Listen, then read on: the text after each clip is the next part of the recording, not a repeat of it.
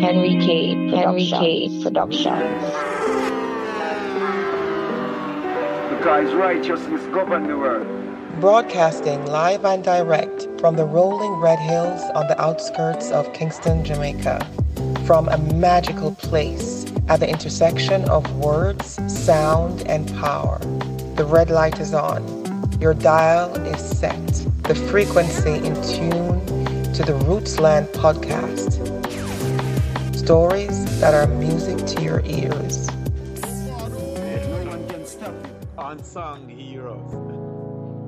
Bob Andy stood at his desk, sorting through some unopened envelopes, and then dropped them back down before glancing at me through a pair of gold-framed Ray-Ban aviators. Looking like he belonged on the cover of a United Colors of Benetton catalog, he was backlit by beams of sunlight poking through the open window shutters. The sun's rays highlighting touches of gray entwined in his dark dreadlocks. A red silk shirt contrasted against the faded wood paneled walls of his office and swayed to the rhythms of the stand up fan, spinning in the corner. Good day, Curio. Welcome to Kingston. I'm honored to have you. Thank you, Mr. Anderson, but I'm the one who's honored. You may have mentioned on the phone that I was going to be working for a legend. Legend. That's a term of endearment that I would much prefer reserved for when I'm not here. However, I'm humbled by the compliment. Bob, nice to meet you. We shook hands and chatted for a bit. My first take, he was confident, eloquent, and genuine. For some reason, he liked calling me by my last name. It made me feel like a recruit on my first day of training camp. I've been planning it all week, son. Which really wasn't far from the truth. Curio, don't let Jamaica fool you with her beauty. She will break your heart every time. But every once in a while, if you're patient and lucky, she will give you the most unforgettable moments of your life. Bob Andy was chosen to be the creative director at Tuff Gong for both his musical credibility and strong moral conviction. Tuff Gong was looking to build their brand, expand it from being known as Bob Marley's label to an international recording company, releasing a well rounded catalog of material. He was producing songs with Jamaica's top singers, but he was also working with a crop of new artists that represented the musical diversity of the growing label. Yvette Grant was a 15 year old gospel sensation.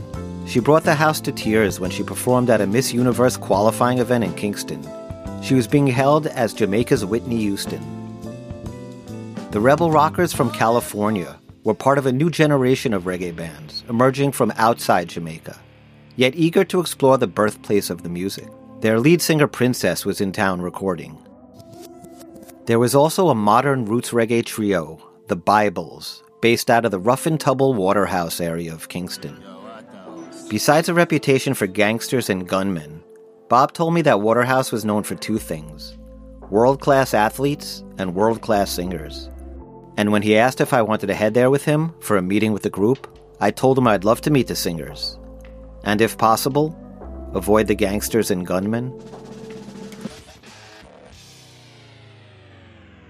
Before leaving Tuff Gong, we walked over to Mrs. Marley's office so Bob can introduce me. It was located in a small building on the compound, across from the parking lot. Out front was jammed with a group of Rastas. It was unclear if they were her musical entourage or part of an elite security detail, or maybe both. Decked out in mostly military style regalia, accentuated with an assortment of red, gold, and green scarves, belts, and head wraps, they looked like modern day versions of the biblical hero Samson. Some of her soldiers wore long, knotty dreadlocks that could barely be contained, while others had short, budding twines just beginning the journey. Regardless, there were no bald heads in the house, including me. Thanks to the Jamaican humidity mixed with Brother Nelson's open car windows, I looked like a young Einstein. Ordinarily, I would have felt uncomfortable walking through this crowd, but when Mrs. Marley's crew saw Bob Andy, you could feel the immediate reverence. They greeted him with a traditional Rastafarian salute by tapping their hearts with their right fist, and then a slight bow of the head to show respect. Greetings, man. Greetings, love. I'm not sure if they even noticed me. Sister Rita Marley, the stoic matriarch of the Marley family, was on the phone when we walked in. Please, just give me a minute. As regal as ever, she resembled an African queen.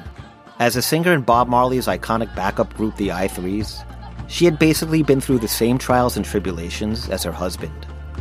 She endured long rehearsals followed by late night recording sessions, physically demanding world tours, not to mention the Jamaican political drama of the 70s, which included surviving a bullet from an assassination attempt on her life and then performing the next night wrapped in bandages.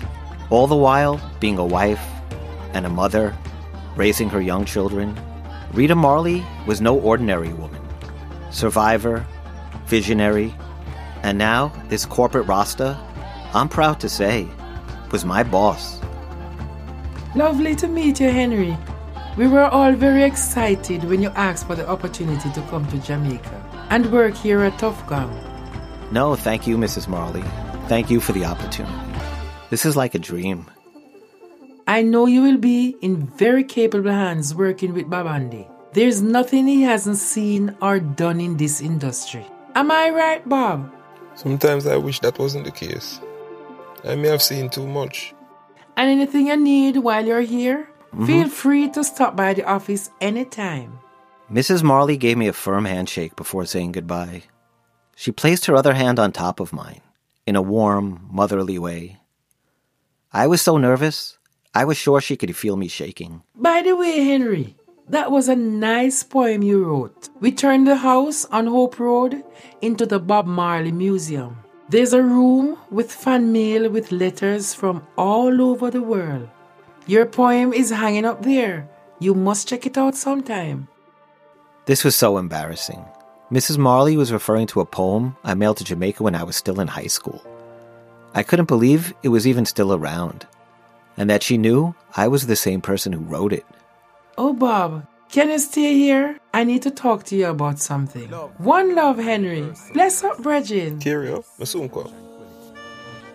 Bob stayed, and I walked back outside through the lion's den. It was hot, and I found a spot in the shade under a nearby tree, where a Rasta dressed in a khaki uniform, was washing a dark blue BMW.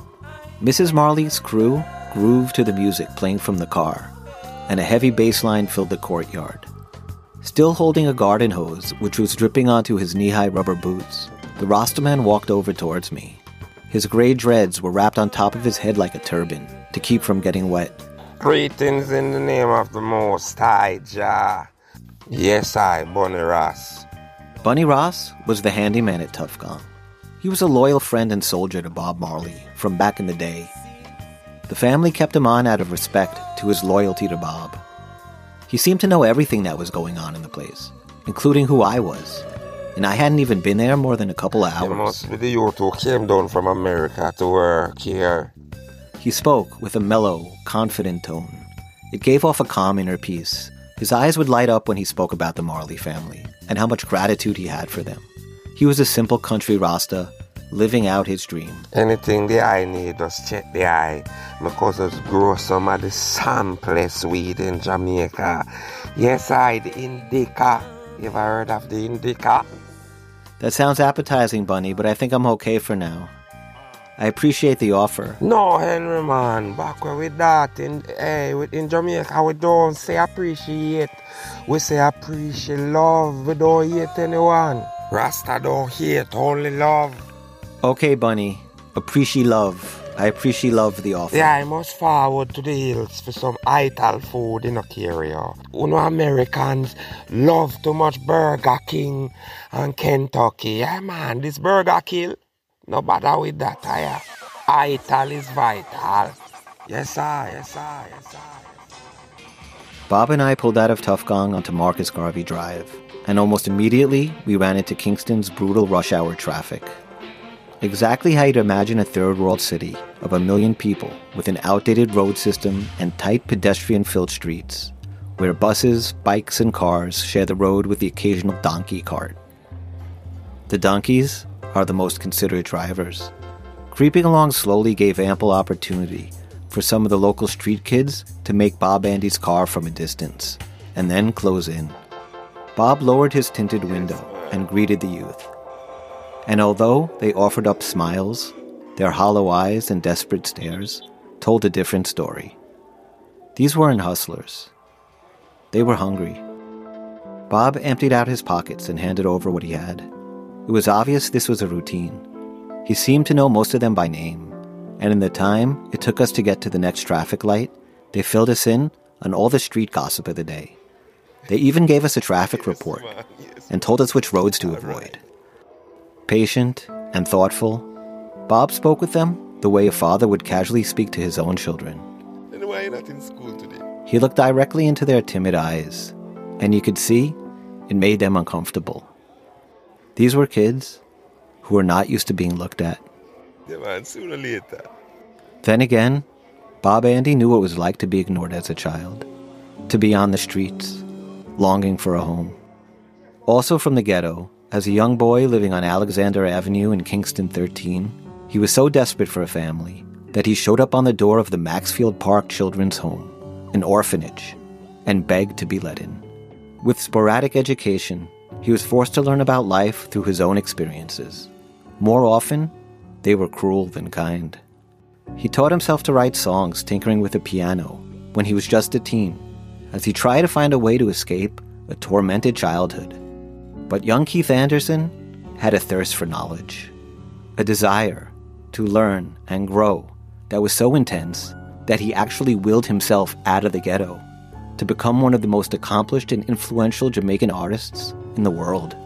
It wasn't only singing and songwriting that he'd have to teach himself, but even the most basic things. Things that most of us take for granted, like love, trust, hope, values and feelings that a child would normally learn from a parent or loved one. Bob Andy, like the neglected children that he so often wrote and sung about, had to discover these things on his own, in searches that sometimes took him to dark places. However, in the end, based on the tenderness of his songs and their expressions of unending hope, I would say he taught himself well.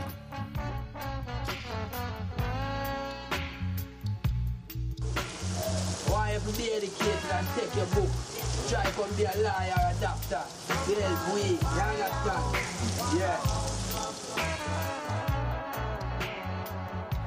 In Jamaica, when an area is poor and neglected, it's called a ghetto. When an area is poor and neglected, armed and dangerous, like Waterhouse, it's called a garrison. Kingston's garrisons were formed in the 1970s, during a period of intense political turmoil, when the small island was drawn into the center of a violent and deadly proxy war between the US and Soviet Union. Jamaica's defiant Prime Minister Michael Manley, the leader of the People's National Party, PNP, had publicly embraced Fidel Castro and a socialist agenda that had the middle class panicked and an upper class fleeing the island in droves buying condos in North Miami. The CIA drew a line in the sand with one objective keep Jamaica from becoming the next Cuba at any cost. After inflicting excruciating economic pain on the island, the CIA literally decides to call in the big guns. They recruit Edward Seaga, leader of the opposition Jamaican Labor Party, JLP, and his brutal ghetto militia, dubbed the Shower Posse, led by their enforcer, Lester Jim Brown Coke. Based out of Tivoli Gardens, a JLP garrison stronghold, the CIA arms and trains the Shower Posse to destabilize the Manley government with a campaign of sheer terror and asymmetrical warfare, instigating a bloody turf battle between the PNP and JLP that made the Bloods and Crips feud look like a slumber party pillow fight. It was gerrymandering by AK 47. And by 1980, after years of bloodshed, the US backed Seaga and his JLP party were victorious at the polls. Big business and wealthy Jamaican citizens let out a collective sigh of relief. However, ghetto people from both sides were left cleaning the blood off the streets of Kingston and are still burying bodies from a war that changed nothing for them. The former friends and neighbors who were massacring each other had more in common with each other than with the bigger heads they were killing for. And it wasn't only innocent Jamaican lives that were lost, because when you create a monster, it's only a matter of time before it comes back to bite you. Say Saturday's early morning shootout at the Taste of the Islands restaurant that left four people dead and 20 wounded has the clear cut signs of a posse attack. This is textbook for them, the indiscriminate shooting in a crowded area where there are bystanders or innocent people. They're out to send a message And what message is that? that they're not to be messed with. They're not your typical gang. He says they're youths with Jamaican roots. Initially, they were politically motivated. They wanted to make a political statement in Jamaica. Here in the United States, they've graduated to the fact that they control a lot of the drug trade. The Jamaican gangs are a nationwide problem. Problem. Problem. With limited opportunities, it's no surprise that a group like the Bibles would dream about singing their way out of a garrison like Waterhouse. Just a few years earlier, due to public pressure and the genre's overwhelming popularity, the Grammys finally recognized reggae music with its own category. The first Grammy Award went to the band Black Uhuru, from none other than Waterhouse. With biting social commentary, set to Sly and Robbie's pulsating rhythms, the spiritually drenched vocals, unleashed by lead singer Michael Rose, are at times as righteous as an imam's call to prayer, or a cantor chanting on Sabbath evening. Songs like Emotional Slaughter conveyed such a realistic depiction of ghetto life that as a teenager growing up on Long Island, I somehow thought I was able to understand the ghetto. But driving through Waterhouse with Bob Andy, I'm not sure what I understood. Once we veered off the main road, it felt like the set of a Hollywood dystopian thriller. Narrow lanes were obstructed by potholes that looked like landmines exploded. Electrical wires dangled from tilted telephone poles. The skeletal remains of cars clogged the streets. They left no margin for error as we passed, causing our car to slow down to a halt. When Bob told me to open my windows, I realized why. These were checkpoints, as tightly monitored as any border crossing between Gaza and Israel. Man, man, love, man. Love, Bridget. He told me not to be fooled by the casual, almost nonchalant greetings from the area youth. These were soldiers, Hard as nails, solid as a rock, hardened by the streets. Some of the residents of Waterhouse will never leave. And in spite of the challenges, many will find a way to endure physical and emotional tolls of ghetto life. For the Bibles, survival was in a song.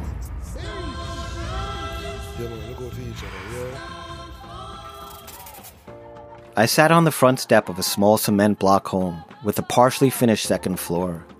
It looked like construction had been on hold for a while. A metal grill that surrounded the cramped patio and covered the windows was a reminder of how dangerous a place this was. There was a small fenced in yard with no grass, and unused cinder blocks scattered around provided seating for the anxious singers. A couple of dogs lazily meandered around the yard, sniffing through the dirt for something to eat. One of them eventually gave up and settled down for a nap on my new Reeboks. There was a smell of sewage from a nearby gully. It took some getting used to. It would be that way until the rain came and washed it out. Right now, Kingston was in a drought. Yet the Bibles seemed oblivious to their surroundings as they began to sing in the late afternoon heat. The sound of a cappella voices echoing down the Waterhouse streets. This was their moment, a Friday afternoon front yard audition, a Jamaican version of the X Factor. But if the Bibles didn't make it to the next round, they didn't have the luxury of going back to a family farm in the country or working as a barista at Starbucks. They didn't have the luxury of going anywhere.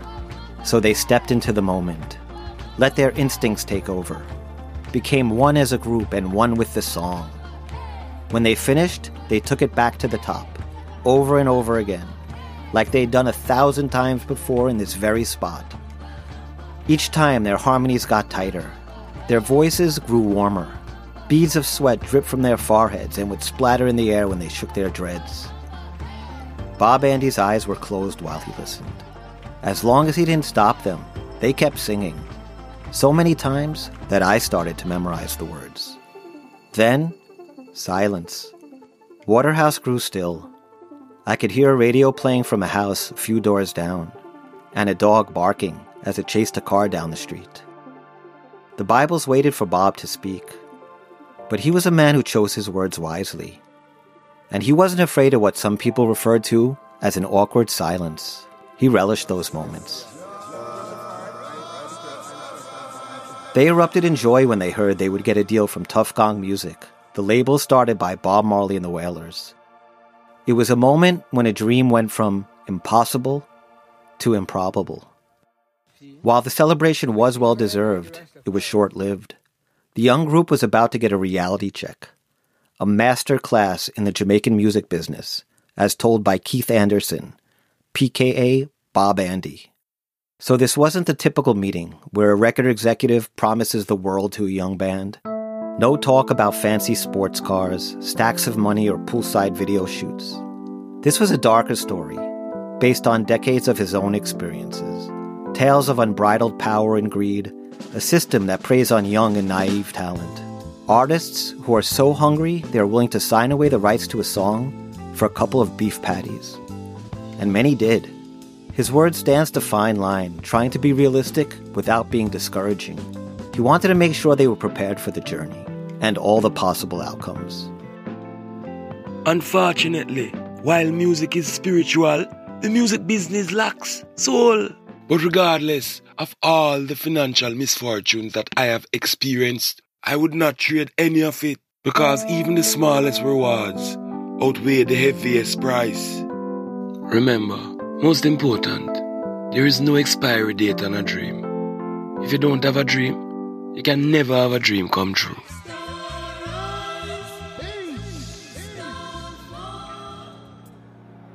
It was the end of a long, hot day in Kingston.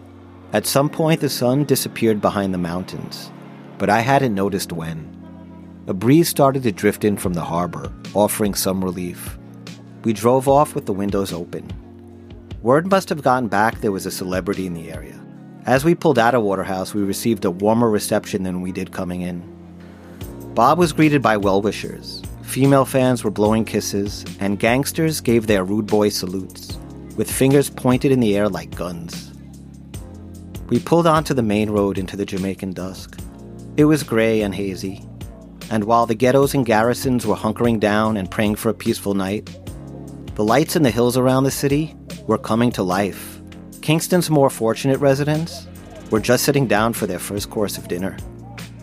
Heading closer to the lights, the mood of the city shifted.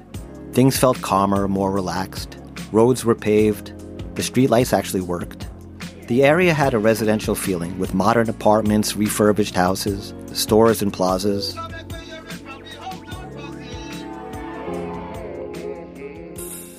As Kingston's downtown had deteriorated from the crime and violence of the 70s, upper class Jamaica was faced with a decision revitalize downtown, reinvest in the neighboring communities, and bring the area back to financial health, or just forget about it. Build a new downtown from scratch, an uptown downtown, closer to where they reside.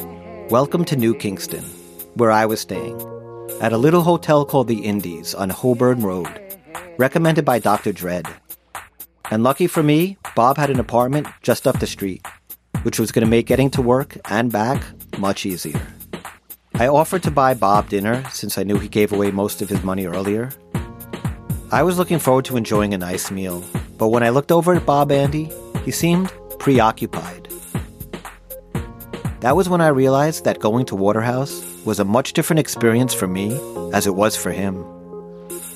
I was able to leave when we drove out. He wasn't.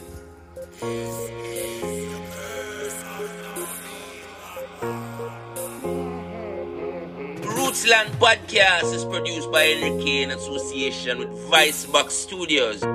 Make sure that them click the link below, you know, you know. Make sure you click the link below. Like, share, and subscribe. So join the Roots Gang and Rootsland. yes, Rasta. tell you, tell you, tell you. Choo choo. Don't worry about a thing, cause every little thing is going to be alright. Henry K. Productions.